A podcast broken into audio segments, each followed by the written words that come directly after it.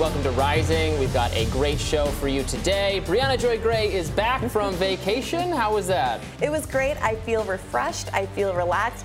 I didn't miss missing some of the tougher media cycles from last week, but I did miss your company and the company of all you viewers out there. So I'm looking forward to getting back into it. Wonderful. Well, so happy to have you back. Also, you should know, viewers, we're having a little bit of technical difficulties today. So if it seems like we're reading off our computers, that's uh, because the cameras are doing some interesting choices uh, this week. But why don't you take it away? All right. So new polling out that doesn't look very good for Joe Biden's Yes. presidential chances. A new poll from uh, Washington Post ABC polling from over the weekend shows that Donald Trump is beating Biden by seven points in a general election matchup. Now, uh, most Democrats and Democratic leaning independents surveyed want the party to nominate someone else other than Biden.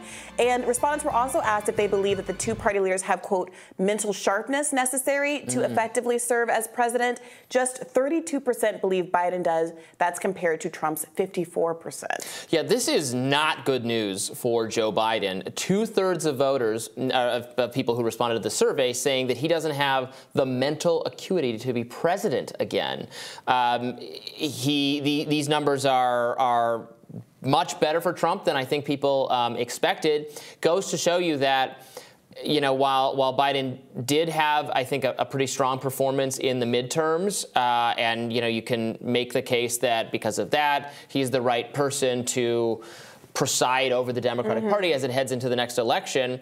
He is not a sure thing at all. A lot of the country doesn't like him. Doesn't think he's he can be president again. There's even people who said, "Okay, I supported him maybe in 2020, but this is you know this is years later, and at his age, it's showing."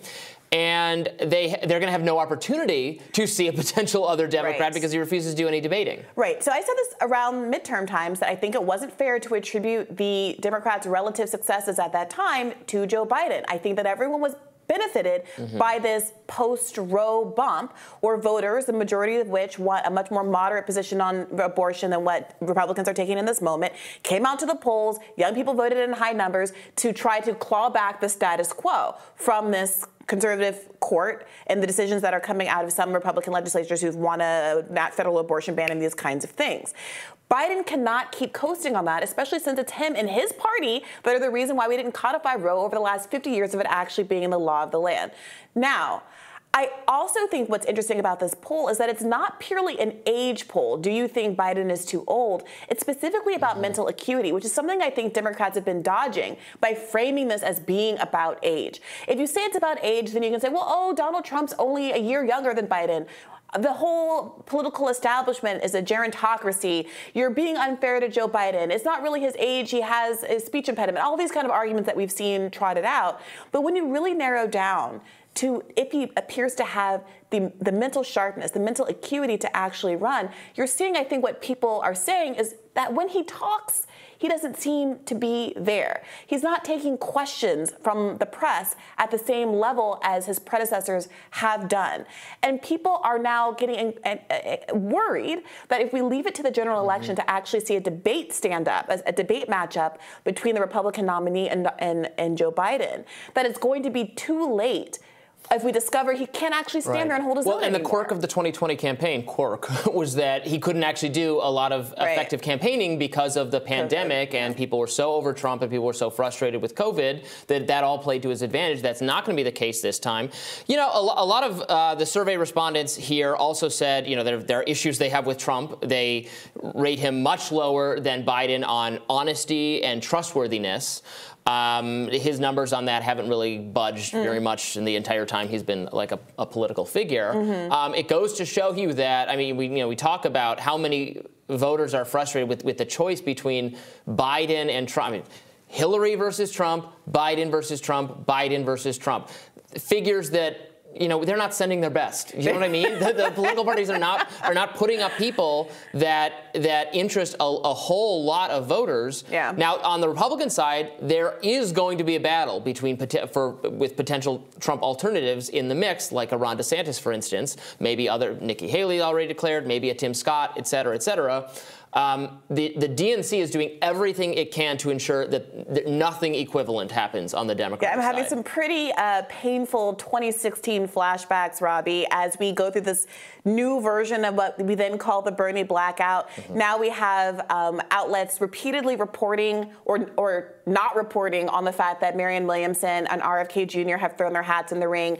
Repeat, you, you see report after report that says that uh, Joe Biden is running uh, unchallenged or that he has no serious challenger. That's one way they get around having to acknowledge that not only does he have challengers, he has challengers with polling numbers that these conservative challengers would give their right arm for. Mm-hmm. With uh, RFK Jr. polling about 20% just a week after his announcement, and Marianne Williamson um, up in what was it, the, the 5% category, which are strong numbers when you look at the other side of the aisle.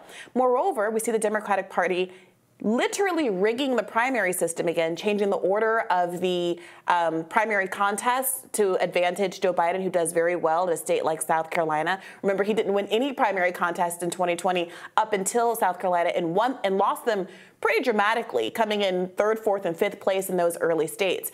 Um, and so now it feels like he doesn't want to give any momentum at all to his challengers, which frankly is evidence, I think, of their relative strength. And the Democratic Party knows that there's some concern here, probably because they're looking at polls just mm. like these. Well, Glenn Greenwald had this to say about the poll on Fox News. Let's watch. If you see polling data showing that 30% of the party is ready to back another candidate, as you say, even ones who have no campaign operation yet, that shows a lot of concern and dissatisfaction with Joe Biden. You would think if you have any respect for your voters, the last thing you would do them is to tell them, you're just going to have to swallow this. There'll be no debating, no dissent, no opposition from you. You're going to sit there and silently and take it. And yet that is their messaging because they believe, and I think with good reason, that Democrats at the last minute always snap into line. Hmm. I think his point about the lack of res- respect that it shows to voters is a really, really good one. Remember, 2016, you had two historically unlikable candidates, but the Democrats said, we're just going to push Hillary through. It's her turn. And we saw what the consequences of that were. The idea that they're behaving with the same level of hubris now is I, would say it's shocking, it's galling, but it's not shocking. We've, we've seen this script before.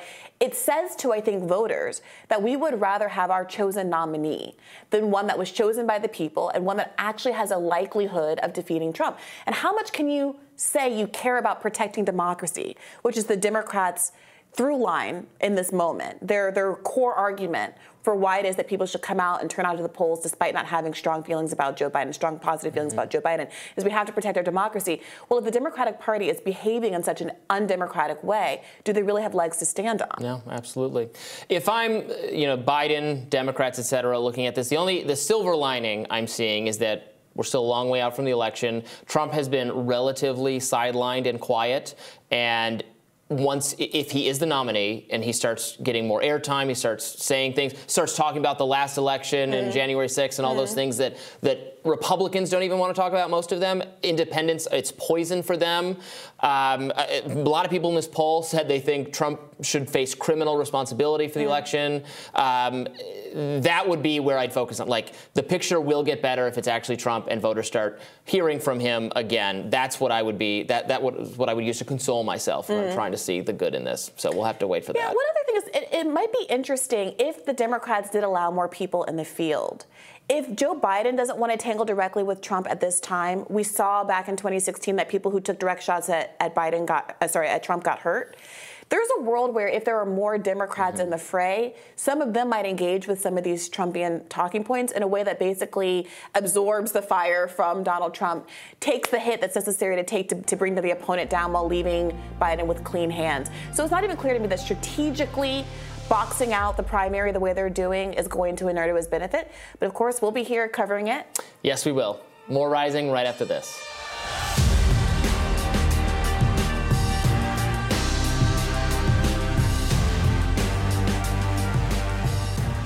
Tucker Carlson about to unleash on Fox News? Well, Axios is reporting he might be. He's currently locked into his Fox News contract into January of 2025, which of course is after the election and apparently is threatening to tell where the bodies are buried in an effort to get out of his contract.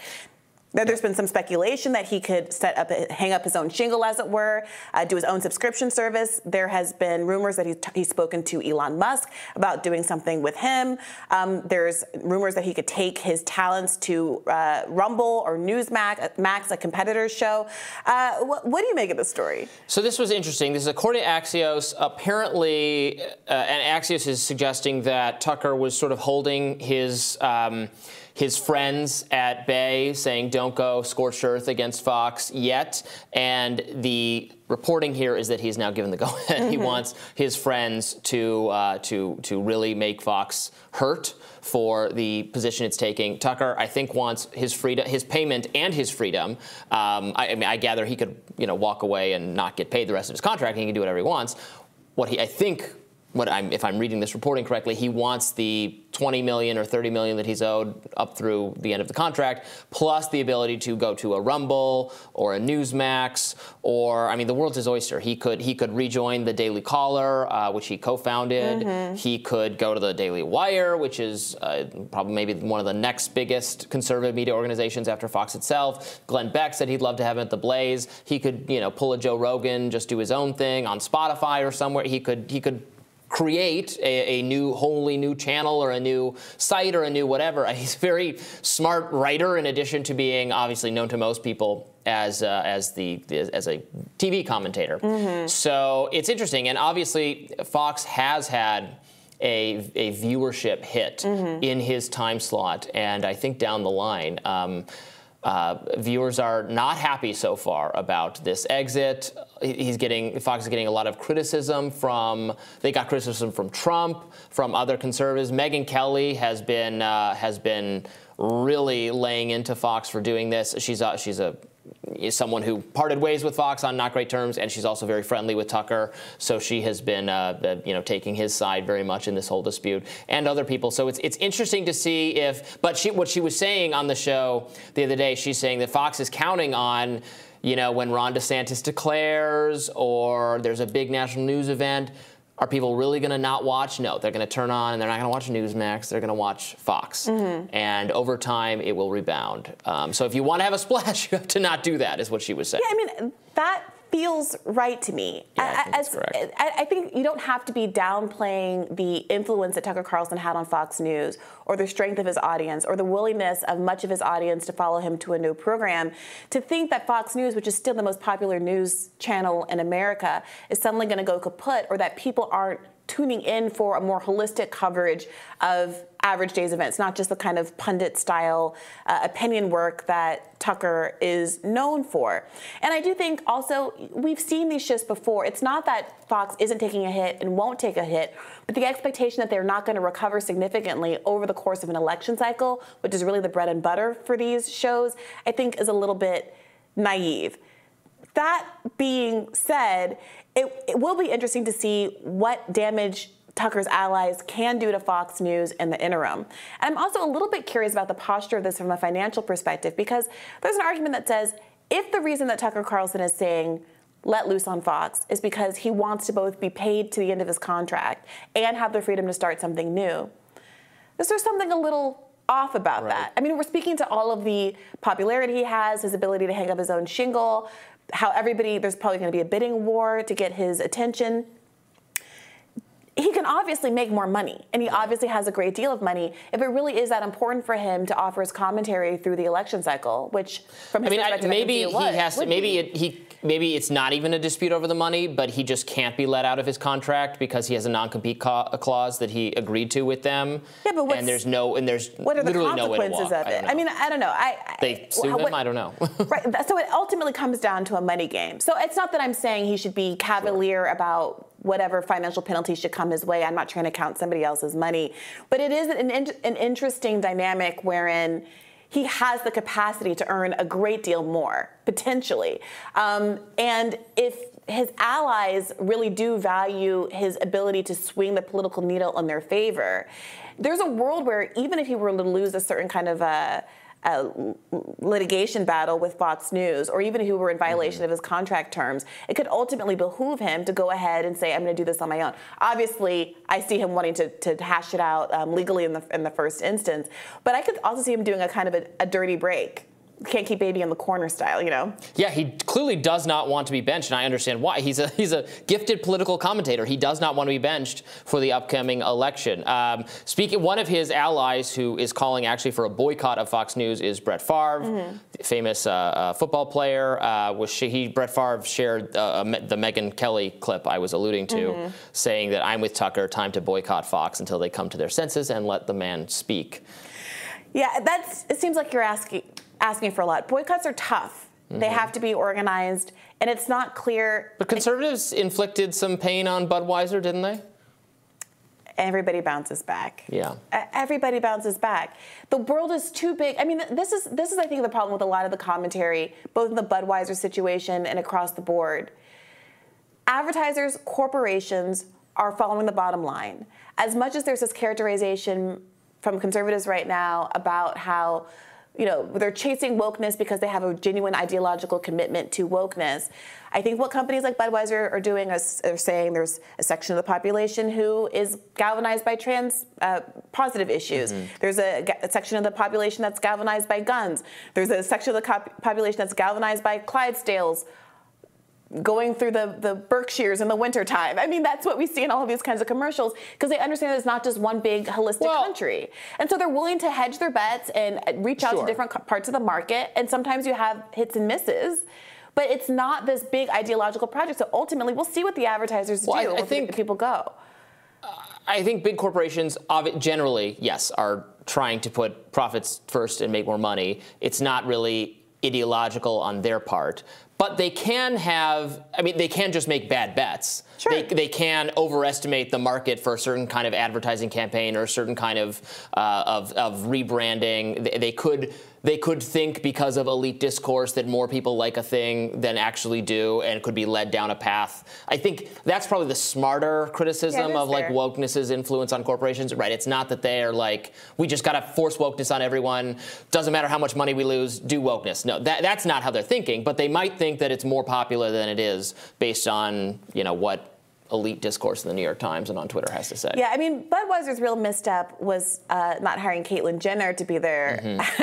Mm-hmm. of course, you know, if you think back to that story from a couple of weeks ago, one of the ironies was that one of the alternate alternative alcohol companies that was being promoted instead of uh, Bud Light had previously had Caitlyn Jenner as one of their spokespeople. So again, it doesn't feel as much like it's about from the conservative side, mm-hmm. are we really against the existence of trans people or trans people in this kind of a marketing role as much as the presumed politics of someone like Dylan Mulvaney versus someone like Caitlyn Jenner? S- someone was telling me, I don't know if it was someone in my family, I can't remember who this was, but recently I had a conversation with someone who said that they were driving middle of nowhere in the country, stopped at a gas station, uh, a- asked the attendant there, like, like it's a place you can buy liquor, alcohol too, asked if people were like, was there a change in people buying Budweiser? And the person said, yeah, he has, has not sold a single That's case so of Bud since the ad. It, it does it's just happen. sitting there collecting dust. It, it's making me think of how some of these reputational dents never go away. Back in the 90s, I think, um,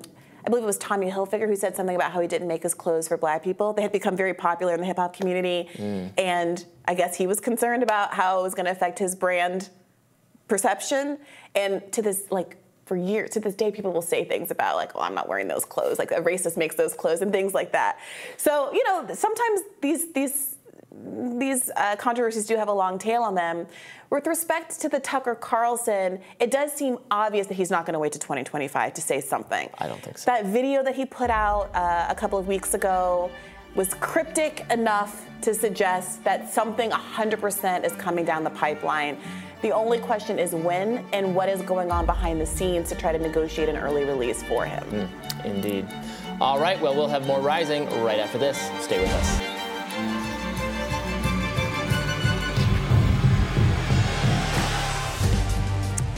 At least eight people were killed, seven others injured from a shooting that happened over the weekend in Allen, Texas, at a mall. The shooter has been identified as Mauricio Garcia, who was killed on the scene. He was 33 years old. We don't know a lot yet as to motive, although he did have initials on his person that indicate he might have been a part of a white supremacist group. This has obviously caused a lot of politicization and controversy about whether or not he, as a Latino man, can be properly identified as a part of a white supremacist group. Others have pointed to the existence of Nick Fuentes and other prominent white Latinos um, as, as contrary evidence. Um, but first and foremost, a tragedy. There's been an enormous amount of eyewitness accounting on the ground um, from people who intervened and tried to help. Uh, a mother apparently died trying to shield her child from bullets, successfully doing so.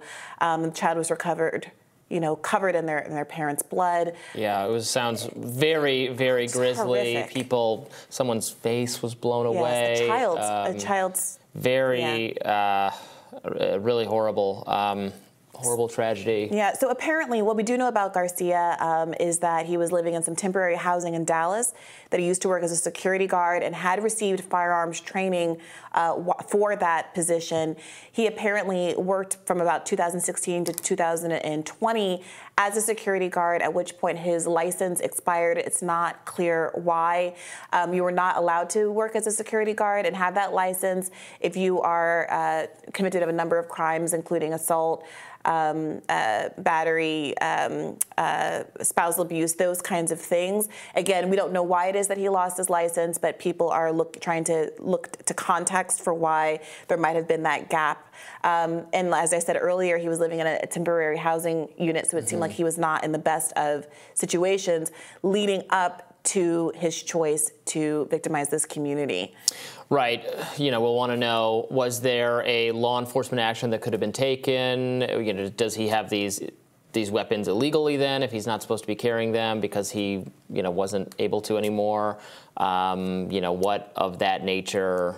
All of those things, but it's uh, it's uh, another uh, really awful mass shooting this year. I think we're up to 200 so far this year that, uh, that meet the technical definition, which Right. is that four people have to be shot Right. other than the shooter. And at this point, Robby, I mean, you, you make that point, and I think it's a, a very legitimate one to make. That many of what we characterize, uh, the events that we characterize as mass shootings, aren't the kind of random seeming sporadic events. They're more gang related and the like.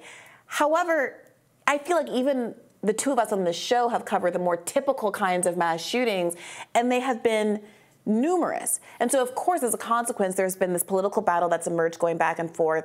Uh, Greg Abbott uh, made a statement pointing to California as having the largest number of gun victims, seeming to want to insulate Texas from critiques about its own And gun California laws. did have the biggest mass shooting so far this year. The in Monterey, um, that was a. Um, hold on, I'm pulling up more details on that. I saw that one listed. Um, 11 victims killed um, there earlier Hmm. this year on January 21st at a ballroom dance studio. Right. So, in response, um, Gavin Newsom pushed back, saying that if you actually look at the um, death gun death rate, as a, you know, if you control Well, yeah, for the population, That right, that's true. And again, that's so different because the mass shootings get, I mean, they get attention because obviously we're giving this attention. It's horrible. It's so, it's grisly. It's you know, especially when they're random, children dying, etc. Yeah.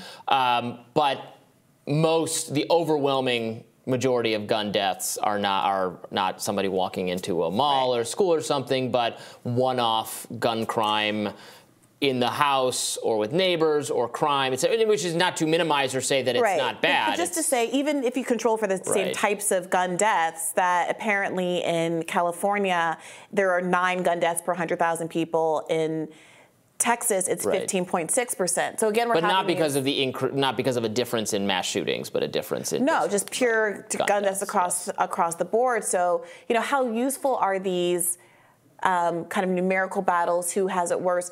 Who's doing it better? I mean, I think no one would contest that. Of course, terrible gun crimes happen in places like California where there are more strict gun laws. It does seem like numerically it happens. in the- With a lower frequency. We spoke to um, Nancy Mace of South Carolina a few weeks ago here on the show, um, and she pointed to the large number of gun crimes that happen in, in northern um, blue cities like Chicago.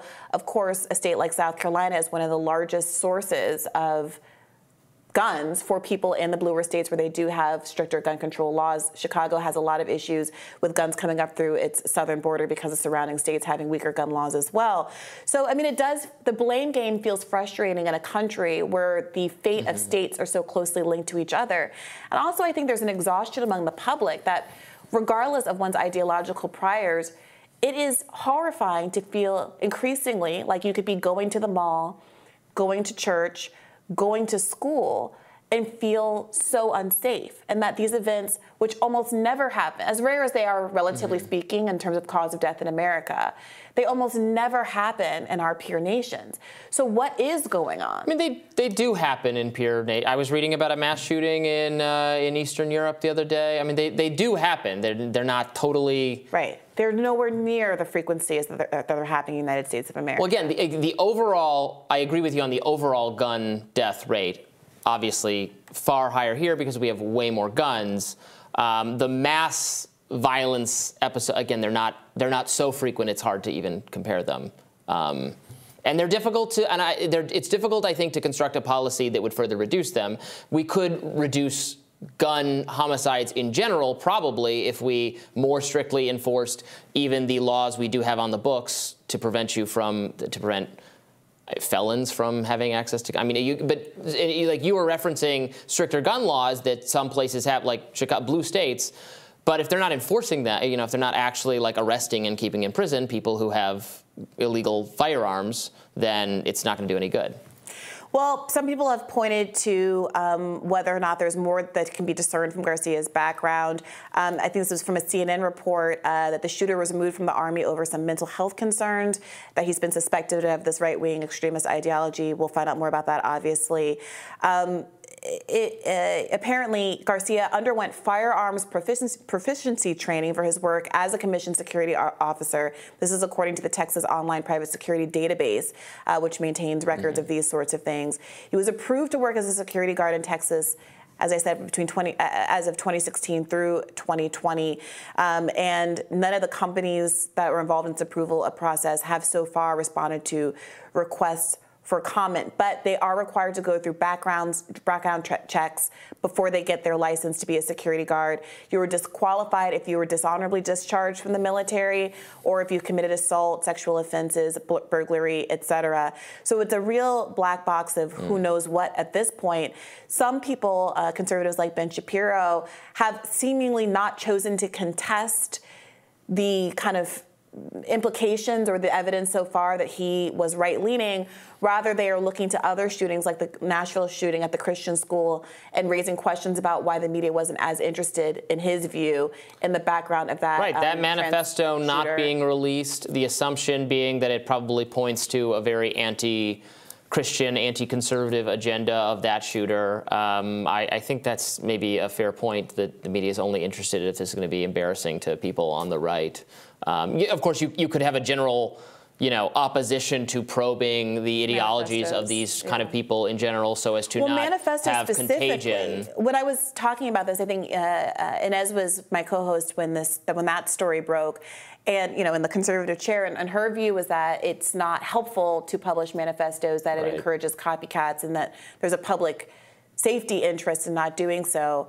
I don't have strong feelings about it one way or the other. I mean, that might be the case, but I mean, that would just, the media would have to practice self responsibility to not do that because obviously you can't have any policy that prevents the media from covering these things if they want to. I mean, it's, well, a, it's think, a free speech issue. Yeah, I mean, I, I, presume that in this instance, it's that the manifesto hasn't been released, that yeah. the it's in the custody of police or the family or whatever, and that they just haven't made it public, and that's and that's a choice. I personally, for the record, would not object to seeing the um, Christian school shooters mm-hmm. manifesto for ideological reasons. I'm not my, you know, as a leftist, my ideology has nothing to do with what this. Um, I don't really like the idea that we have to keep the public safe from encountering information.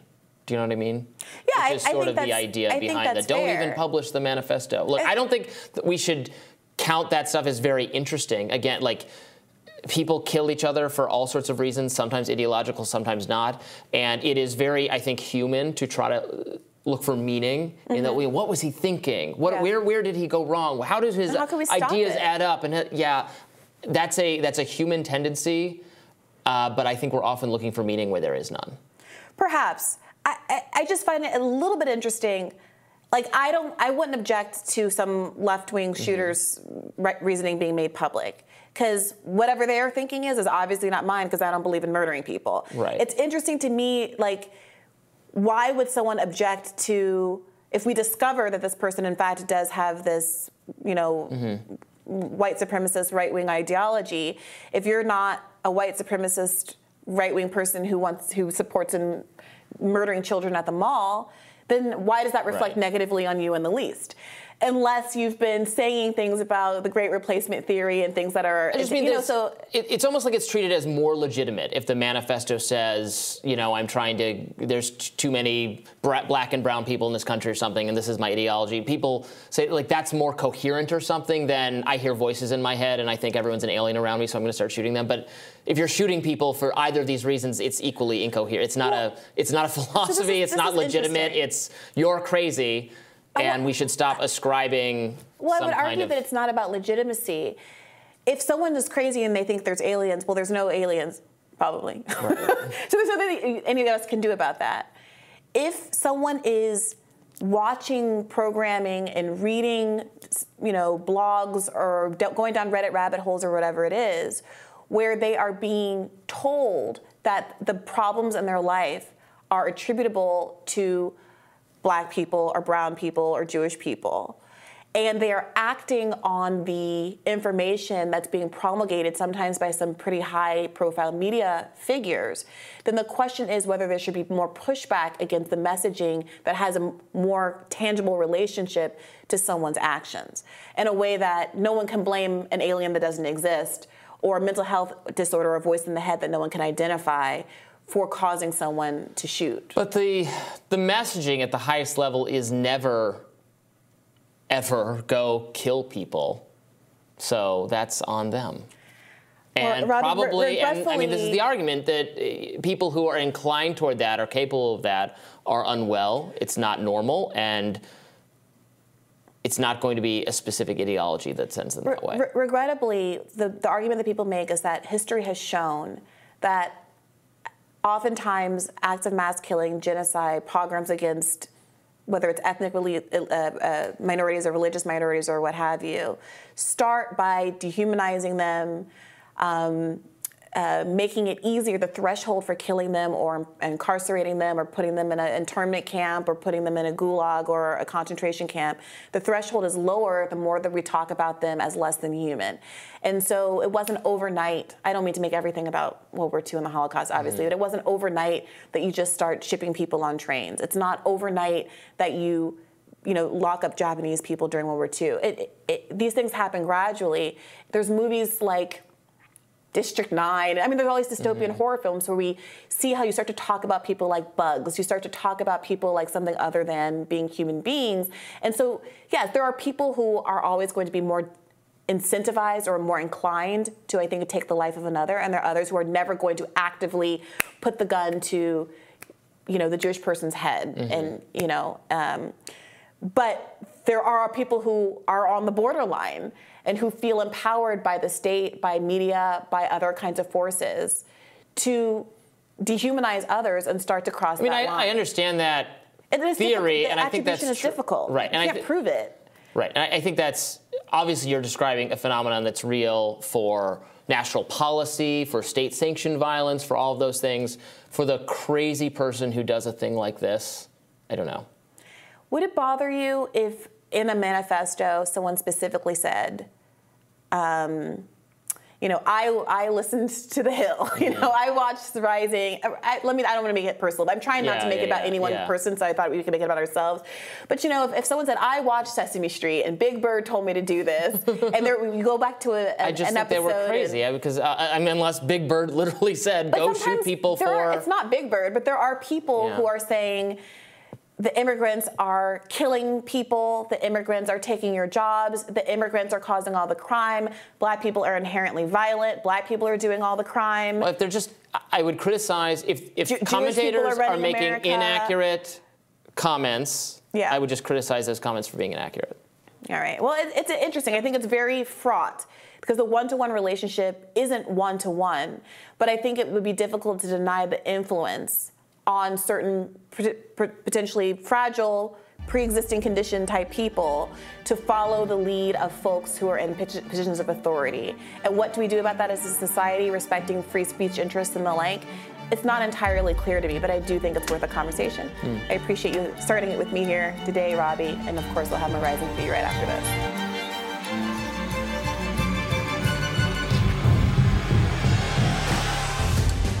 Continuing to follow the reactions to the death of Jordan Neely in the New York City subway system. There were protests uh, in the last few days. Some people actually going onto the tracks, uh, preventing the subway cars from continuing in response to the chokehold death of Jordan Neely, um, who died after another passenger on the train put him in a chokehold, allegedly in response to him making um, harassing or uncomfortable comments on the train. Not clear how how much, if any, danger he was actually putting under the passengers, but in response, uh, Daniel Penny is the name of the person who initiated the chokehold and uh, and he died as a result of that. So a lot of um, dialogue on the internet about it, a lot of uh, uh, protest um, actions. Uh, the you know the protests people actually going onto the subway tracks so that the uh, the subways so that the cars couldn't come. A lot of actual disruption to the subway over the last few days, as I understand it. Yeah. Um, folks are upset about the idea that someone who had not put their hands on anybody on that car would be um, restrained by the Penny, a former Marine, and put into a chokehold for about 15 minutes when that ultimately resulted in his death. And so I think, uh, regrettably, so much of the conversation is about what someone would have the right to do if they hit another passenger, because in the past, Neely has been involved in actual physical altercations. In this case, he wasn't. So there was a prematurity to the chokehold. And of course, if the restraint had been a restraint that didn't result in death, we'd be, I think, in a very different posture rhetorically as well. But it was a restraint that ended in death. And now there has been some additional audio that people have been pointing to that indicates there was some warning that the restraint was too severe or going on for too long. A conversation had by people in the car. This is as reported by the Daily Mail someone uh, who can be heard but not seen warned Penny that Neely had defecated, which he feared was a sign that he was dying. From his experience, I think he referenced the fact that his wife had experienced uh, in service as well, saying, quote, he defecated on himself, you're going to kill him now. This was a warning that was given mm-hmm. to Penny. Another man who was helping Penny restrain Neely replied that it was an old stain on Neely's trousers and that Penny was no longer squeezing Neely's neck. He's not squeezing, the voice can be heard saying, all right, because after he's defecated himself, that's it, you've got to let him go. He then war- warned Penny that he might be facing a murder, a quote, murder charge uh, because of his actions. At that point, uh, a second man turned to Neely and said, Hey, can you hear me? Neely did not respond. Uh, Penny did not speak, but then released Neely and got to his feet. Uh, the unidentified bystander can then be heard saying, That was one hell of a chokehold, man. Uh, after uh, three minutes and 50 seconds, Neely appeared to then converse and take a deep breath. And of course, we now know that he died. We also saw a lot of uh, reporting on, uh, honestly, a, the a number of, of city resources that had been put toward helping him. Obviously, not enough, but he was on this list of 50, I believe, sort of um, homeless, notable people, uh, homeless individuals known to the city that uh, that that. And as a result of his previous interactions with, you know, he had 42 um, uh, arrests for different things. Uh, three of them uh, un- described as unprovoked attacks on um, on other passengers or people on the street.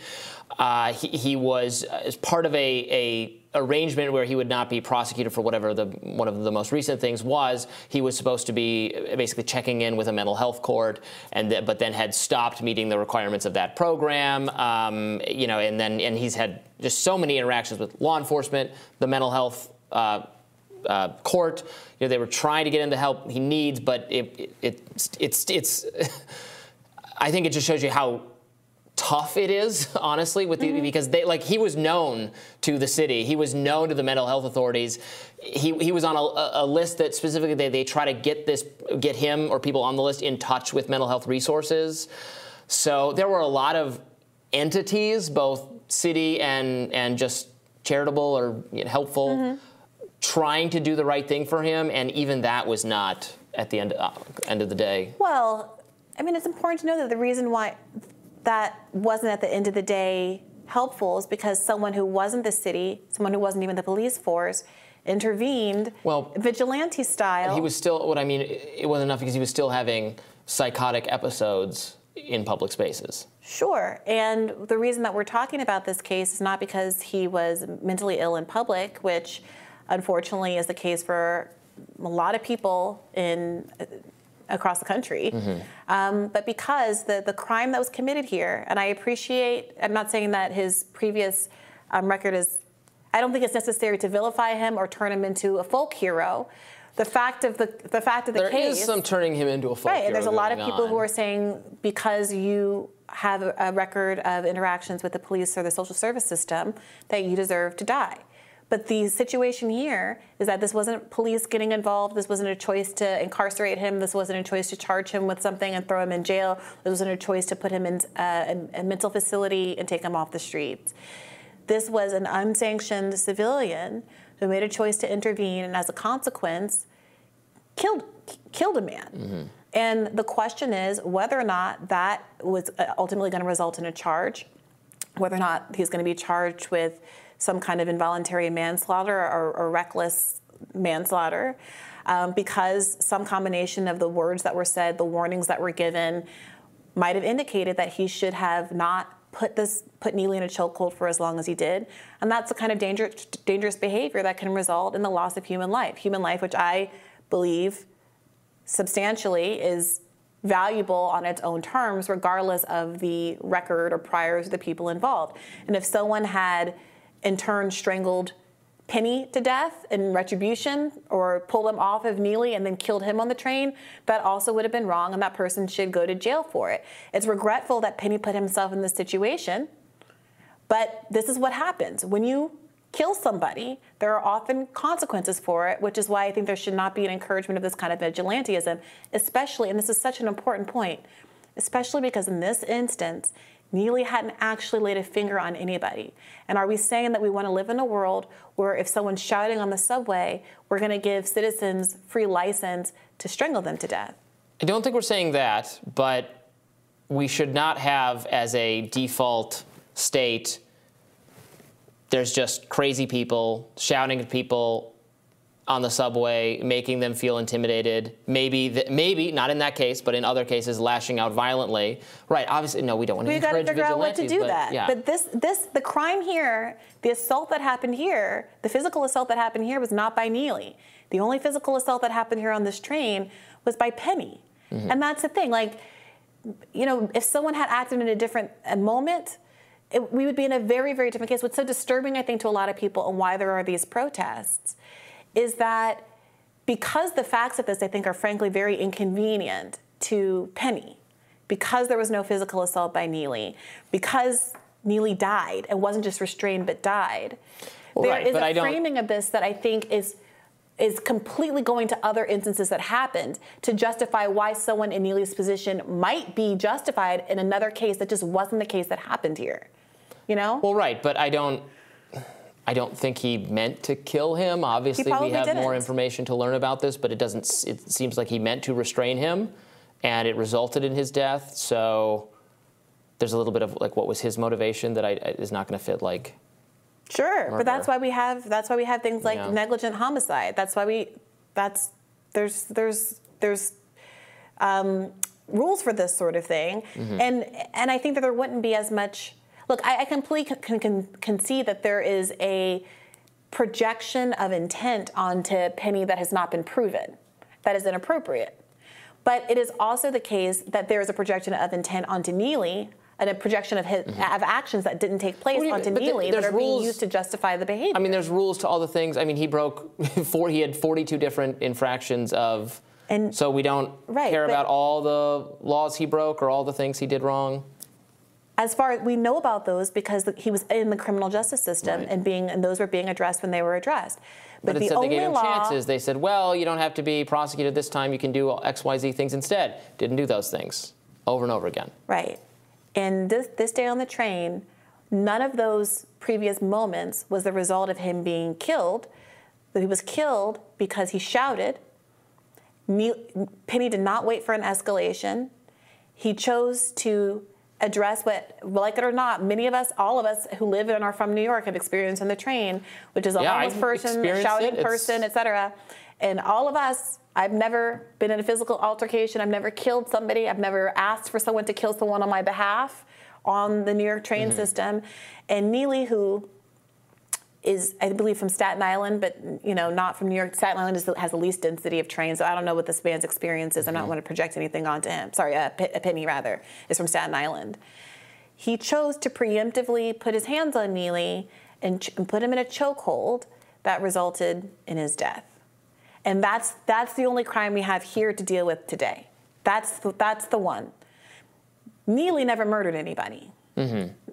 Sorry, I don't. I know people are touchy about that word. I will. Well, I mean, the cr- retract the word a- murder. there was a crime- I'll, I mean, I'll the word murder. Neely never killed anybody. I mean, he was on the subway illegally. Right. Yes. So, one person that had a fare evasion, another person killed another human Routinely being. over and over and over and over again. I mean, again, so rules need to be enforced, right? Or we're just not going to have them, or everyone should just walk on the subway and not pay for it, I guess. Fare evasion doesn't get you a death sentence. Right. But I mean, it didn't.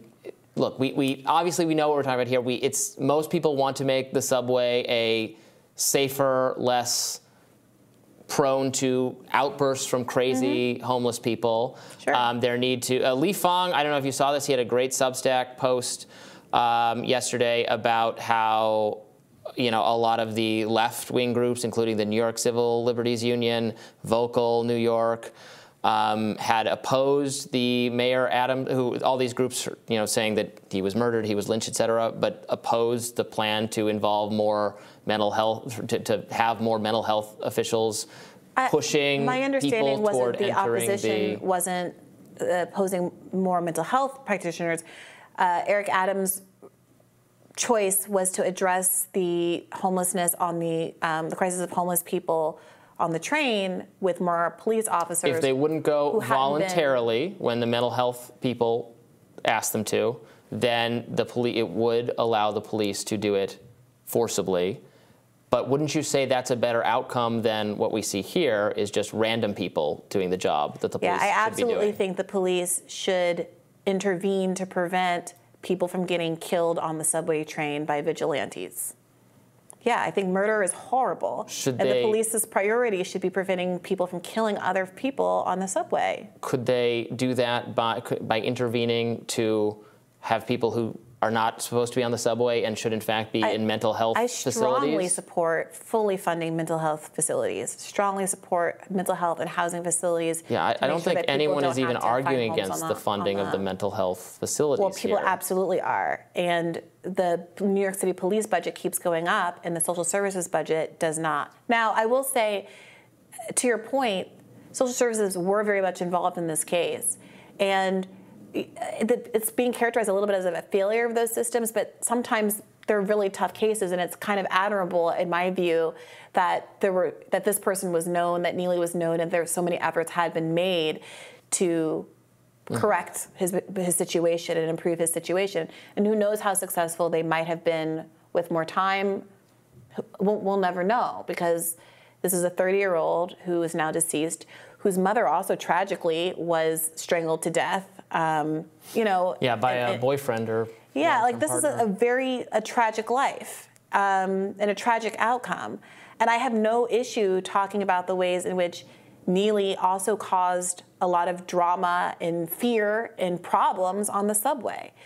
But having such an interest in talking about that, and people who, I'm sorry, Robby, it feels like there's more of a weight at times on the idea of someone stealing $2 or $2.35, whatever it is now, and fare evasions, than someone getting killed. I mean, you there's- know, Well, And I- I, mean, there's no effort to stop the former, so you can just evade as much as you want. There's cops but being paid an enormous sum in taxpayer money stationed all across the city trying to keep fare evasion from happening. yeah, Believe I you me. I think it would be great if they did that a little bit more. This situation wouldn't have happened if other he wasn't on the subway. others well, him being on the subway and fare evasion are two different kinds of things. People are going to get on the subway even if they pay to be on the subway.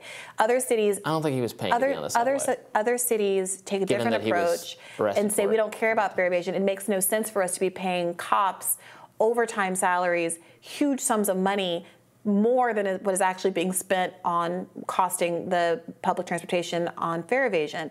A lot of cities in the wake of COVID actually decided to just move to a free system because ultimately it's public service and they think that there are benefits in terms of, you know, climate benefits, keeping the roads cleaner and freer, not having to maintain roads, not having to issue traffic tickets, all those kinds of things by simply making public transportation free.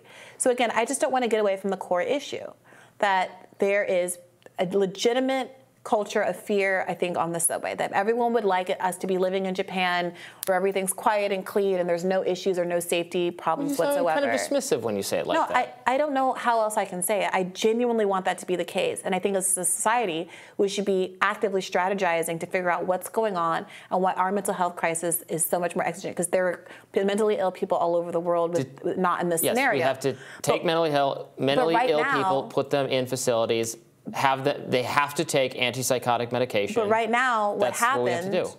Well, again, I for libertarian, I feel like I have a lot more liberty interests, concerns in these scenarios than you do. I think that there have to be protections that so you can't just lock people up and say that they're crazy and throw away the key. But we can no, no, no, no. So you uh, can I, tell who is. Cra- it's not like we're no, you crazy in the colloquial. These are people who are shaking, who are who are who are living on the street, who who have violent outbursts, who are. It's not just like oh, you have some crazy ideas, well, they can I, lock you I'm up or something. I'm not going to it's so obviously psychiatric different. requirements for incarceration. I'm saying that they exist, and that's the only reason I'm not nodding and agreeing with that. Is because I think we should be very careful about the substantive liberty ish, interest of Americans. That's one of the founding principles of our country, and I don't, don't think we should throw that out the window. The second, second we're talking about someone who is mentally ill. Mental illness comes in a lot of different types of ways. It's not all permanent. There's a lot of things that are going with people. All I'm trying to say is, all that aside, I agree that that should be a committed goal of the public and not something that's just brought up when we're have, supposed to be having a substantive conversation about the fact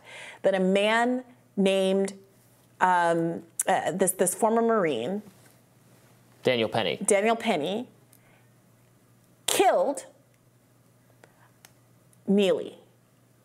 That's what happened. Neely, on that day last week, didn't touch a person in that subway car. I'm not. He, it seems like he was disruptive and unpleasant, but he did not touch a person on that subway car. That day, right? Right. And Penny, not knowing a thing about Neely's background or, or behavior, and that it is not fair to bring that into this scenario in terms of what motivated Penny's behavior. Penny made a choice to put a stranger in a chokehold and keep him in that chokehold for 15 minutes until he died, or died shortly thereafter. And that people are going to have to reckon with that piece of it, regardless of what you think about how we ha- should handle mental health uh, issues and things like that. Because there was a lot of agreement on that issue. So people are trying to make this, I think, into a an issue where there's a lot more public support, well, where there's not a lot of public support against strangling. I haven't really heard anyone saying that they think that was the right way to handle the issue. I am not seeing Robby. a lot of. Well, it resulted in his death. I'm not saying I'm not seeing people say he did the right thing. If this situation happened again, he should do that again. I think a lot of people are saying that he was that justified in his action. That's the whole point of bringing in all of his priors to say, well, this is what happens when people are crazy. This is what happens if you allow homeless people in the subway. Say la vie. No, it's not what well, happens. That could be true. But it's literally not what happens because we all have lived in New York our entire lives and never had that happen. This is a controversial event because of how rare it is for something like this to happen. Do I think that we should have to live in this tension with folks who are obviously in distress, who are in economic distress, who are in mental health distress, who are clearly not doing their best? No, of course not. I think the, I'm not downplaying the vagrant, the mentally the ill least. impose it, it, they're in distress and pain. This isn't. It's not kind for them to leave them in the condition they are, and it imposes a social cost because people wonder what to do about it, especially when they're in confined spaces with them. For so sure. this was not the right way to handle it. Uh, but yeah. we need. Well, I'm glad we can agree on that yeah. because unfortunately there is not. I think there is a much more disagreement about that than than you believe that there is out in public. And so I think if we could start with uh, human life is valuable and folks shouldn't be killing people for nonviolent harassment in subways, then we could be, as a broader community, be having much more productive conversations about what to do about uh, homelessness and, and, mental health crisis that. All about bringing down the violence on the subway, period, or anywhere else. including the vigilantism. including the vigilantism. All right, okay. I'm, glad, I'm glad we can agree. More rising right after this.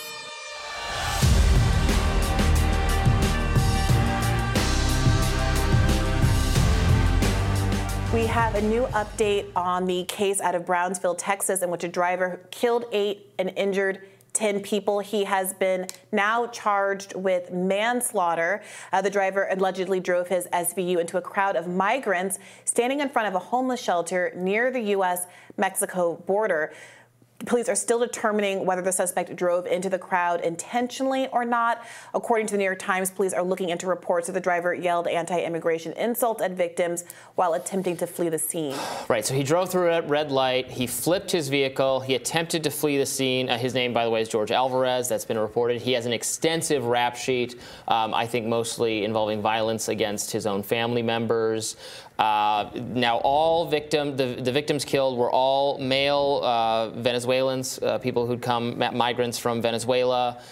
Uh, plowed right into them. Yeah. Uh, they were these people who were kind of outside the shelter. Um, yeah, at a um, bus stop. Um, it's a really, no bench, so some of them were sitting on yeah. the ground. So it's yeah, he ran and he ran a red light. That's important. He ran a red light. So we're waiting for more information. The authorities have not determined whether this was intentional. Um, I, I think they have not had a result yet of a tox screening or breathalyzer or something like that.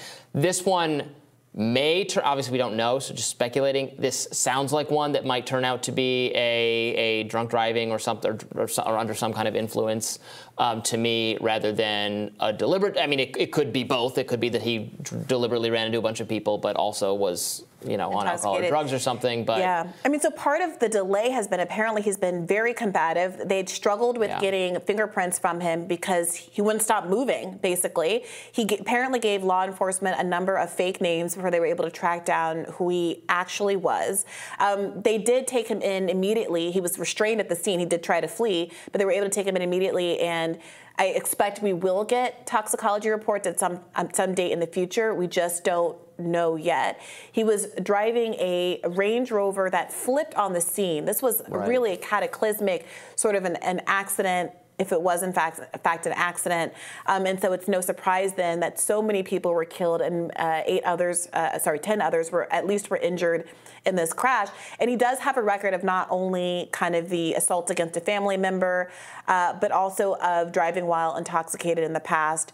His criminal history yeah, also includes that seems assault very with a deadly relevant. weapon, assault against the elderly or disabled, assault uh, causing bodily injury to mm-hmm. a family member, assault of a public servant, servant, burglary of a vehicle. It's a long, it's a long list which could militate in either direction, right? That could be evidence that this is someone who has been kind of socially aberrant, and this is just another in a long line mm-hmm. of issues, or this could be something that's evidence of targeting uh, migrant communities why isn't it evident? It should be. it should already be behind bars, right? Sorry. well, I mean, it, dep- it, it depends. Oftentimes in these cases, the fact of the person having a rap sheet and not being in jail is taken as evidence that they were never in jail or that the criminal mm-hmm. justice system didn't work. But unless you think the penalty for every crime is life imprisonment or death, you are going to have people who are previously yeah. charged and, and convicted of things that are, of course, no longer in jail. And I think that a lot of kind of freedom-minded, you know, libertarian thinkers are going to have to wrestle with themselves as they offer commentary on events like. Well, I don't have to wrestle very hard. For repeat offenders, yeah, the next time you go back for a good long time. Right. If you serve your time, that, get out, and rehabilitate, great. That that could already be the case. I mean, this came up obviously in the um, strangle, strangulation and death of uh, Neely in the subway in New York. Uh, last week, where people said, well, look at this long list of uh, encounters he's had with the police. He should have been in jail. Well, he did serve at least one 18 month term. I mean, these are. These are long terms for you know assault, you know basic assault, things like that that Not are very in line with what what what people's expectations are in the criminal justice system. So unless you want to deal with the underlying behavior, mental health issues, the, the you know mm-hmm. increased violence that we're seeing among kids in school and these kinds of things, you're going to have to deal with it. And I don't I think that most Americans don't think that the most equitable and kind of freedom-based and sustainable and cost-effective way to do it is to go from being the number one uh, population of incarcerated people in the world to being the number one uh, population of incarcerated people by the world by orders of magnitude higher and higher and higher over the years? Well, I, I don't know. I think people might want people who are, if we're talking about you know, routine acts of violence against random people or family members or routine drunk driving or all these things, yeah, I think probably they should be incarcerated for longer stretches of time. I guess I don't know if my fellow Americans agree, but I bet they probably aren't so conflicted. I have very strong feelings about drunk driving. I've been personally very affected by drunk drivers, and I still don't feel as though a life sentence is required mm-hmm. for people who have engaged in drunk driving. Now, if you get case, out, get back in the car, drunk drive again. Yeah, I mean, people, life sentence second time people's around. licenses should definitely be stripped away. Right. Um, people have breathalyzers and other kinds of things in their car that prevent them from being able to to drive at all, and those interventions make sense. But in this case, obviously, now that he's been charged um, with manslaughter for killing eight people, this is the kind of event that will get mm-hmm. you thrown in jail for a very life long in prison time, now, right? well, yeah. I mean, again, I don't know what the sentencing guidelines are, and I would defer to experts about that. But yeah, I would presume yeah. a very long sentence for killing eight people. But the thing is, unless you want to live in a minority report situation where we're preemptively jailing people before they've done anything wrong, not before they've done anything wrong, but after they've done something wrong repeatedly. Right. But you can't you're going to throw someone in jail for life because they stole three cell phones, because they got in three bar fights, because what? Like, what is the line of smaller crimes that just because of the number of their crimes, you're talking about the kind of three strike legislation that led to us having these um, overfull jails at taxpayer expense in the first instance, right? So I do think there's a difference at certain point.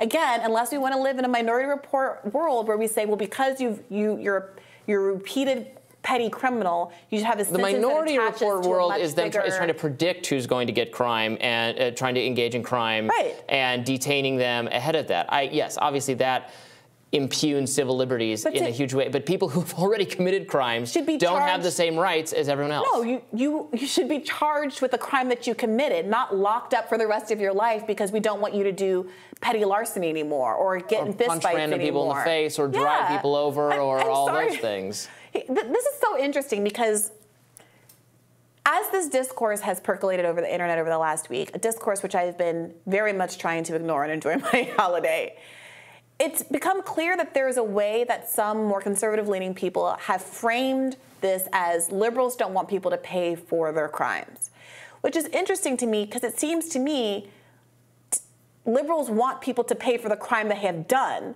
not the projected ex- expectation wanna, of crimes that have not no, yet been. I have a different perpetrated. For me, it's not about. I don't care if people are paying for their crimes. I care about public safety. It's not. It's not. It's not. A, for, for me, the purpose of locking people up is to keep other people safe. It's not about whether it's it's justice or, yeah. it's it's literally about keeping the we jail people because they're a threat of so violence where, where do liberty others. interests come in? Where does your liberty interest as an American citizen come in? you don't have the right to engage, to initiate violence against other people. Okay, so where does that come in with like the gun debate, for instance?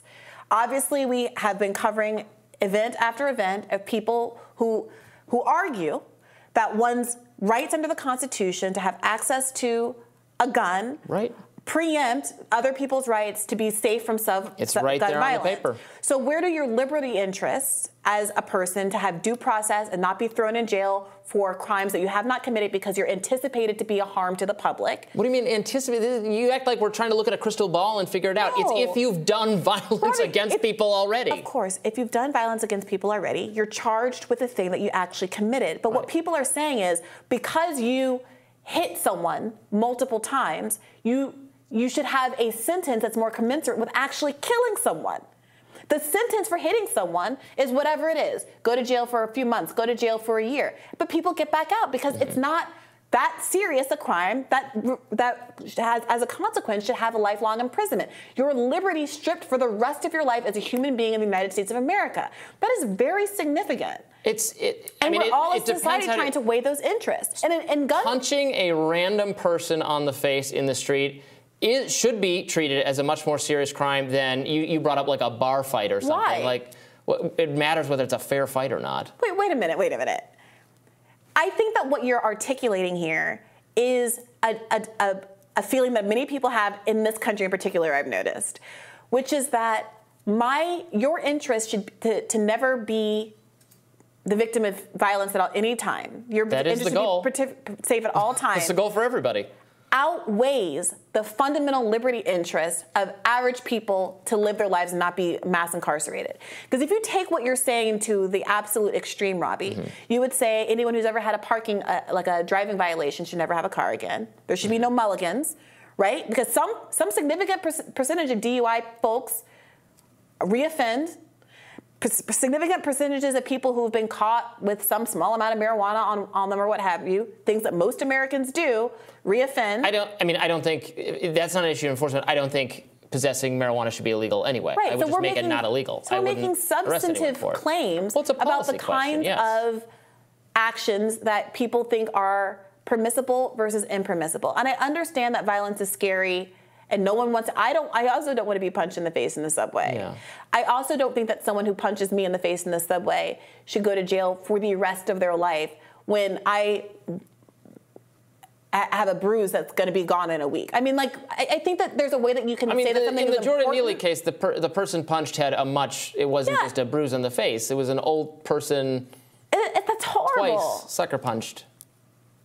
Yeah, I, am I- I- sorry. like you, if you if you get to have a country where people are running around mass killing people with AR-15s, But you don't. Like, They- just happened. if they do that, they go to prison for right? forever. And, and and and this person, Because the crime is the violence, not and, the possession and George of the gun. Alvarez will go to prison for this, just Good. like I'm sure he went to prison or was whatever the penalties are for all of the other actions that he's done. Mm-hmm. But that's not the question. People are looking retroactively to people's records and saying, well, they already should have gotten a sentence for killing eight people for punching their grandmother or whatever that was. And unless you want a maximalist world where any single crime you do gets you a if life you could sentence, reduce that's violent insane. crime by, let's say you could reduce violent crime by 80% by having repeat offenders. The second time, sorry, you get a, Okay. a sentence 10 times And- longer than otherwise, and, and- you could reduce crime by 80%. And, let's say that you can reduce gun violence by 80% by locking up every gun in America the way they did in Australia after they had a mass gun killing. They had a buyback program, and now there's no guns in Australia, and there's also no crimes. Would you agree with that? well, A, we can't do that because the? Constitution doesn't let us. Okay, well, this is B, we also can't lock up people because the Constitution prevents us because we have due process and I think we could do it. I would I would tweak your proposal. People who commit who have committed violent crime should not be able to carry guns in the future, as is already the law, and it should actually be enforced, and that's fine. That's Most that's people are not misusing the guns at all, so we don't need to take it away from them. Right, but this isn't. That's not a one-to-one ratio. That's not a one-to-one analogy because people like this guy aren't using guns. They're not, there's there's nothing. There's a million different ways to commit violence. So the the analogy. Right, you can drive somebody, you can take your car and drive. Uh, I mean, I, I don't want to put ideas in people's heads, but you can, you know, drive into crowds with. We're not going to get rid of all the cars in addition to all the guns. Well, but that's kind of the maximalist argument that is ultimately being made. Except because you personally are not, are not being affected by the well, you perceive that you aren't going to be affected by the maximalist kind of incarceration regime that you're imagining mm-hmm. here. You are satisfied with it. You think that it's about, you know, you can you can control whether or not you act out, you commit a crime. So everyone should just be wise to that fact and know that if you punch somebody once, you're going to go to jail. But I don't know how many dystopian I didn't movies. say if you're going to punch somebody once. well, how many times do you punch somebody before you get a life sentence in jail? and not somebody, but r- people at ran- violence against people who are like again. You brought up a bar fight. Like a fight is a fight. Okay, That's so how many how many times do you punch? How many times? Fewer do you than punch 40. we're talking about the subway. I know they weren't all They violent weren't. That's, crimes, that's a but they were. mischaracterization of what he did. He did not punch people 40 times in a row, or at all. I think a. I mean, we we were going to talk about this case separately today, so we should save our power Right. for that. But um, look, okay, maybe there's nothing we can do, but it seems to me in so many of the violent incidents we cover across, whether it's crime, whether it's uh, some of the mass shootings, even there's there is a history that could have been treated more seriously, that could have prevented potentially the violence. Yeah, look, and conservatives are talking a lot about mental health issues. I think that the restraint that some people who have demonstrated an inability to show restraint, self restraint mm-hmm. because of their mental health issues should be in mental health facilities. That is the answer to the question.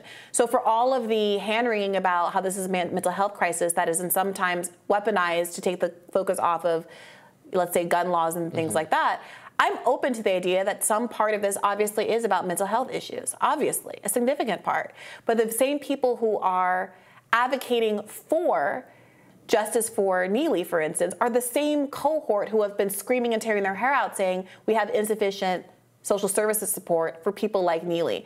And it feels, I don't know, hypocritical now for some people who are conservatives and who only wanted to defund those sorts of institutions and sorts of programs to now be saying, well, this is a mental health issue. He should have been in some kind of a mental health facility away from the public. I think that might be true, but we have to, as a community, decide then we're actually going to fund it and not just use that as a talking I mean, point a, when something like this happens. Well, I, I, there was a plant. I, I, I, don't know who you're talking about. There was a the, the New York plant. We should save this for the segment sure. Jordan Neely. Sure. We'll, we'll stay tuned. We'll be right back. More rising after this. Everyone on the internet, it seems, is talking about this new New York Times story about Elizabeth Holmes, the famous uh, CEO behind the Theranos fraud who was known for her mile long stare, black turtlenecks, and of the course, red lipstick. Fraud, the red, the red lipstick, and of course, the fraud. Uh, she was charged with one count of conspiracy to commit fraud, three counts of conspiracy to commit fraud against individual donors, and amounting in something like 140 million dollars. Right. She was sentenced to 11 years in prison and is out uh, on appeal, and uh, was memorialized in a number of uh, television series and movies, uh, including most famously by Amanda Seyfried in a, in a Hulu special that I watched and enjoyed. She had a bizarre, low, gravelly voice. She was one of these people who managed to make it in the tech, tech world, it seemed, largely by cultivating a persona. Right. She fooled a lot of very high profile people into investing in this technology. Rupert Murdoch, James Mattis, George Shultz. Uh, yes. And the technology, it seems, on its face, many scientists were very skeptical of. Apparently, in her including uh, college the, program, including at Theranos, included within the company. at yes. Theranos. So apparently, she was this young, ambitious woman um, at Stanford, I believe. She went to her one of her professors with this idea. Another woman professor who told her on its face, this this just defies technology. It's not going to work. When you take blood, it's a blood testing machine. I should have mentioned that. And the reason why when you go to the doctor's office, they take so much blood is because you need a certain volume of it to test for all the different things and all the different tests that are required when you get a checkup or what have you.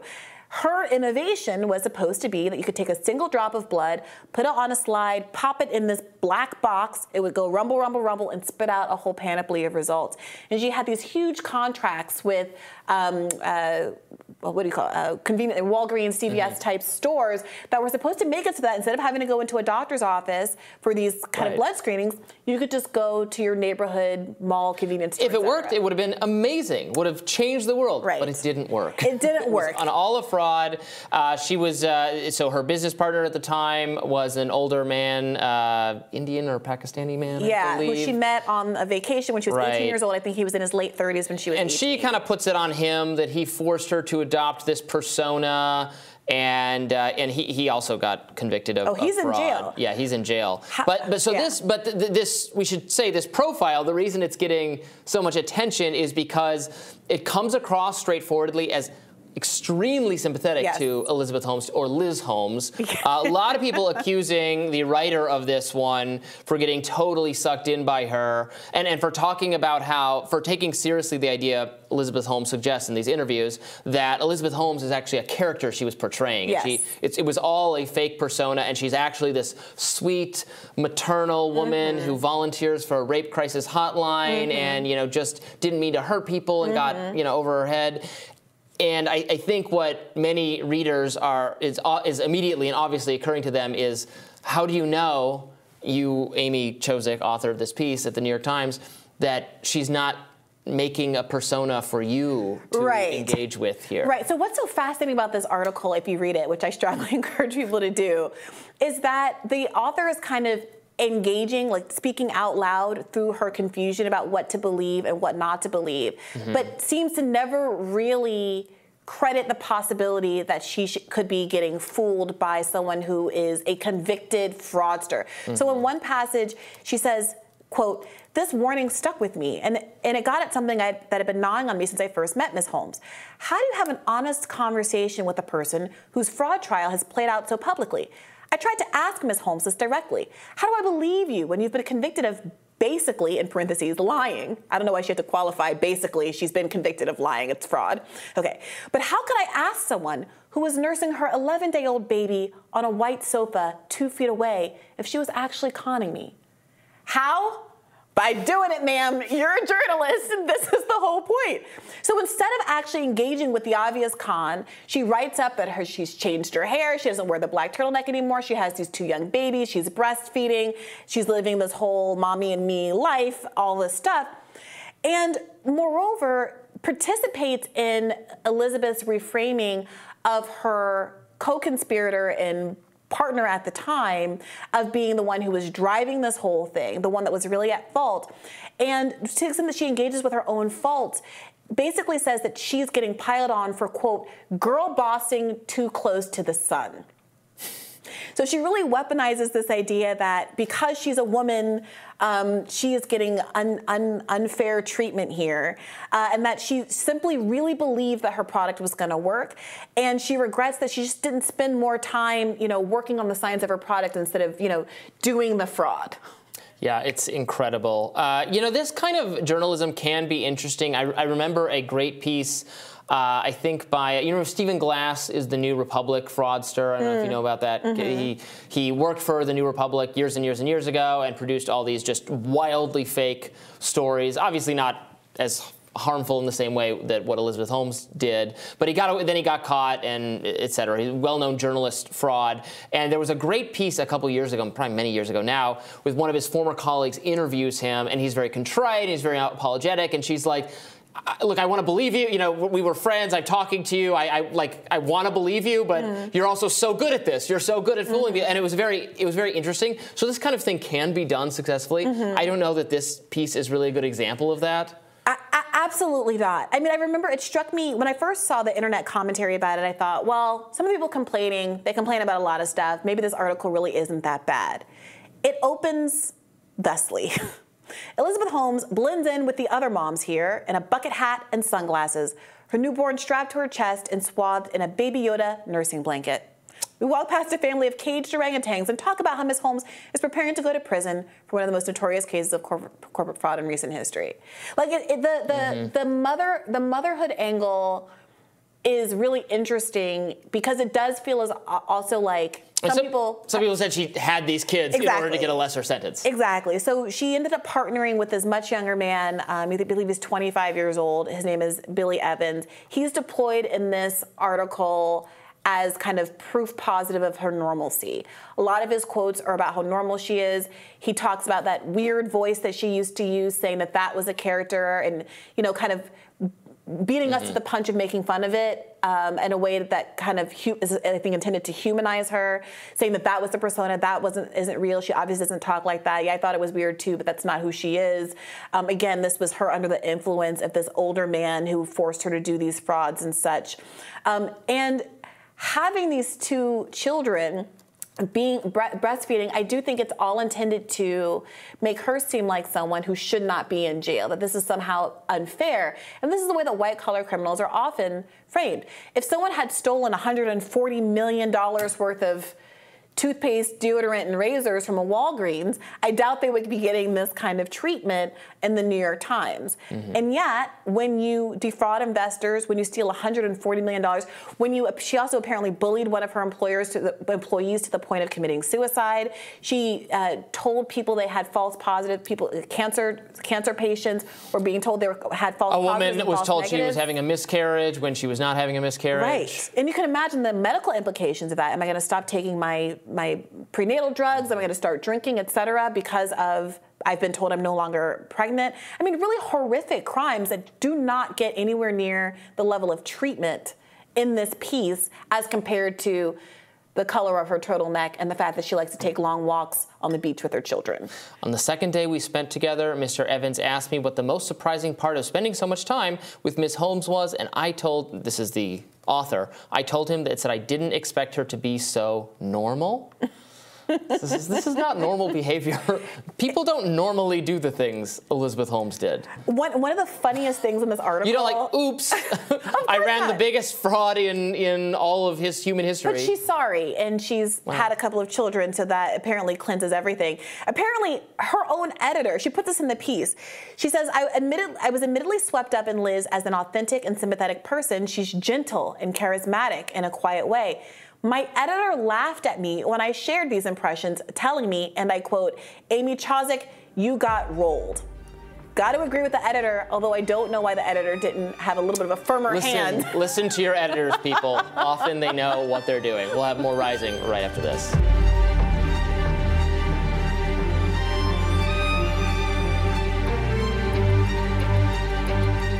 Robert F. Kennedy Jr., a Democratic presidential hopeful, has blamed the CIA for the death of his uncle, President JFK, in a recent interview on the radio. Let's take a listen to that. Who do you think really killed your uncle? Well, I think there's overwhelming evidence that the CIA was involved in this murder.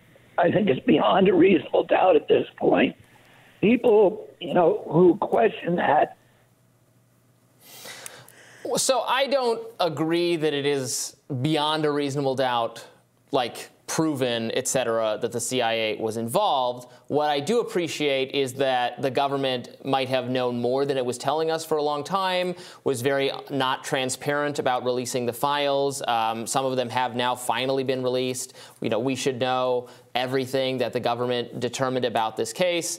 Um, for you know, if people, if anyone out there is like less familiar with the JFK assassination, the official story, understanding the official narrative, and you can disagree with it if you want, is that Lee Harvey Oswald acted alone, um, shot JFK uh, was was a was motivated by pro-Soviet and pro-Cuba Castro kind of ideology. He had also killed like a right-wing judge, and he was going after Kennedy for being too anti-communist, uh, but you know had also like struggled in his personal life, and you know that again toxic mixture mixture of maybe ideology, maybe kind of crazy that seems to provoke violence, which we were talking about in an earlier segment. Yeah. Now the thing that obviously raised people's like alarm bells was then he himself was killed by another guy, by Jack Ruby uh, who whose whose stated motivation was actually out of a like a loyalty and a fondness for Kennedy, and he was so sad that this had happened. So it looked like a lot of people to a lot of people like a cover up. Involvement by the CIA has been alleged. Involvement by uh, Vice President Lyndon Johnson. Um, involvement by communists. Involvement by the mafia. All sorts of things. Yeah, I mean, and there's something that echoes a little something uh, for everybody. Present. and there, there, are fun contemporary echoes of the idea that you know somehow you know Russia Russia maybe do it um, mm-hmm. is a thread. People who are kind of the ideological. Um, enemies, let's say, of the American deep state are being blamed for these kinds of actions. At that time, obviously, right. Cuba, Russia, Soviets um, were enemy number one. But you know, this story has percolated more recently. Uh, we covered on this show that there were new releases that Biden made um, as a consequence of this 1992 uh, President JFK Assassination Records Collection Act, which stipulated that all of the records relating to the investigation into the assassination were to be made public, I believe, by 2017. Now, that was when Trump was in office. He released some of the records, but not all of the records, and they've been coming out in drips and drabs since then. There was a dump that happened last year that we covered on this show. But the fact that he still hasn't, that the government still hasn't fully released all of these records, holding on to, I believe, a few thousand files, is another piece of the puzzle that I think causes folks to remain suspicious of what really happened here. And having someone so high profile and obviously yeah. a member of the family coming out and raising this issue at the same time that they're raising really pointed critiques of the CIA and the fact that it should be broken up it is is a kind of messy situation for folks who have been managed to go for years without having anybody in either political party really make substantive criticisms of those institutions. Of course, there was, uh, and I, this came out of the JFK files that J. Edgar Hoover. Um, who had a, at times I think adversarial relationship with JFK, had I believed had come you know had knowledge of JFK's affairs and all that kind of thing, and had threatened to use it in a threatening way. Um, according to the files, he very much said that um, that the public must believe that Oswald left it, uh, that Oswald acted alone. Now, he it was not demonstrated necessarily that he was saying that because that was not the truth, mm-hmm. but he thought that was his agenda, mm-hmm. that the public must believe Oswald acted alone and uh, and you know he's Hoover being kind of the original like deep state figure, right? Mm-hmm. Trying to influence political figures during his long tenure in which he collected dirt on everybody. You know, we've talked how law enforcement you know, tried to send threatening letters to Martin Luther King Jr. wanted him to kill himself. There there is like nefarious. They've had their hands they've in everything. It. It's not. Ki- it's the not, FBI killed Fred Hampton. I mean, this this yeah. isn't the realm of conspiracy theory. We have a long list of COINTELPRO, FBI um, prosecution of a number of groups Puerto Rican independence groups, Latin American independence groups, obviously black liberation groups. Since time immemorial, that is mm-hmm. proven and documented and weirdly kind of black holed in our public understanding of what these organizations are willing to do and have in fact done. So there is certainly cause for suspicion. I think you, you opened up by saying like mm-hmm. you can't you can't prove you can't say conclusively the way that maybe RFK Jr. is saying I know that they did this, but certainly the hole of opportunity is big enough to drive a Mack truck through, um, given the priors of these kinds of organizations. I think the real question here from a political perspective is, is there public appetite for someone like RFK Jr., who has done remarkably well in polling, I think 14% of Biden voters uh, are supportive of his campaign. I think he polled overall with about 20% in the most recent polls. Is there a political opportunity in him saying we have the suspicious of suspicion of the deep state, we have suspicion of the FBI. There's a lot of folks in this country who are conservative leaning who believe that it's been weaponized, the institution has been weaponized to go after Donald Trump, um, whether it's because of the New York um, case, whether it's because of the documents case where they feel like Joe Biden did the exact same thing and is this fair? You know, is there real political opportunity and being bold enough not only to say we need to do something about the CIA and FBI and limit their power, but also to call upon your own family's personal history mm-hmm. of potentially being assassinated by these very groups to lend credibility to that cause? I'm just reading this great NBC News article on the JFK files that points out Soviet officials thought the assassination was a conspiracy on the part of the ultra right to start a coup and worried that some irresponsible general might shoot a missile at the Soviet Union. And then apparently in these mm. documents is a list of ways the CIA had considered for killing Fidel Castro. Mm. Uh, poison pills in a drink, hiring a mobster, uh, one contemplated giving Castro a skin diving suit contaminated with a fungus. Another called for planting a seashell filled with explosives in an area where Castro went diving. Oh, what a beautiful shell. Yeah. I will listen to the ocean. Jeez, Kaboom! I mean, what's what's crazy about this, oh. we, we, write ah. spy movies, we yeah. watch these things as though they're Exploding fantasy, seashell. but they're, they're based in based in reality. I mean, there is a left critique and a right critique at this point of America's regime change wars, the way that we pick future presidents of countries like Ukraine. If you look to the Victoria Nuland recording, openly plotting about who was going to be put in charge of the country following the 2014 coup, and over and, uh, and over and over and over again. So the idea that that kind of world building an extra Democrat, you know, uh, outside of the democratic system would be happening internationally, but never come to bear in the United States, especially given the sheer volume of assassinations that we had in the 1960s. I mean, uh, Marianne Williamson has said repeatedly how much she feels like um, kind of the public momentum and the, and the movement momentum that existed from the workers' movements in the 30s and 40s through the civil rights movement of the 50s and 60s, women liberation, gay liberation, et cetera, were ultimately stymied and that the energy was really effectively quashed by the these assassinations and the fact that people felt like no matter how successful we are through democratic you, means from legitimate protests and through mm-hmm. appealing to the public consensus or what creating you, public what, consensus. What, what assassinations are you talking about here? JFK, oh, RFK, sure, sure. MLK. I thought Malcolm you were saying X, like assassinations Fred of Hampton. activists. Well, that happened Yeah. too at a lower lower profile level. Fred Hampton being one of them. I don't know who Fred Hampton is. Black Power movement uh, Mm-hmm. was uh, assassinated by the FBI in his home. There's been a number of movies made about it recently um, uh, with a fellow from Get Out whose name I'm missing Mm-hmm. right now because I can never have that kind of recall. But the point is that that has happened, and the feeling was, well, even if we do everything we're supposed to do, even if we organize, even if we get our movements together, even if we get, we get people elected to the President of the United States of America, but ultimately they will be stopped, can really take the heart out of people's efforts to try. Yeah. And then you just say, well, I guess I got to go work my desk job and see if I can afford a mortgage and a Beamer. And then we had the 80s. I don't know that people. I don't know that people should be that demoralized. Political officials, at least, getting assassinated in the U.S. is not a very typical thing to happen. Although it was a ugly decade. Black, the the Black Panther um, um, uh, building was firebombed. Right. Uh, Malcolm X's home uh, was firebombed. I mean, they were going after people's families, and these deep state institutions have their fingerprints on a lot of it, documented, the not in the conspiratorial way.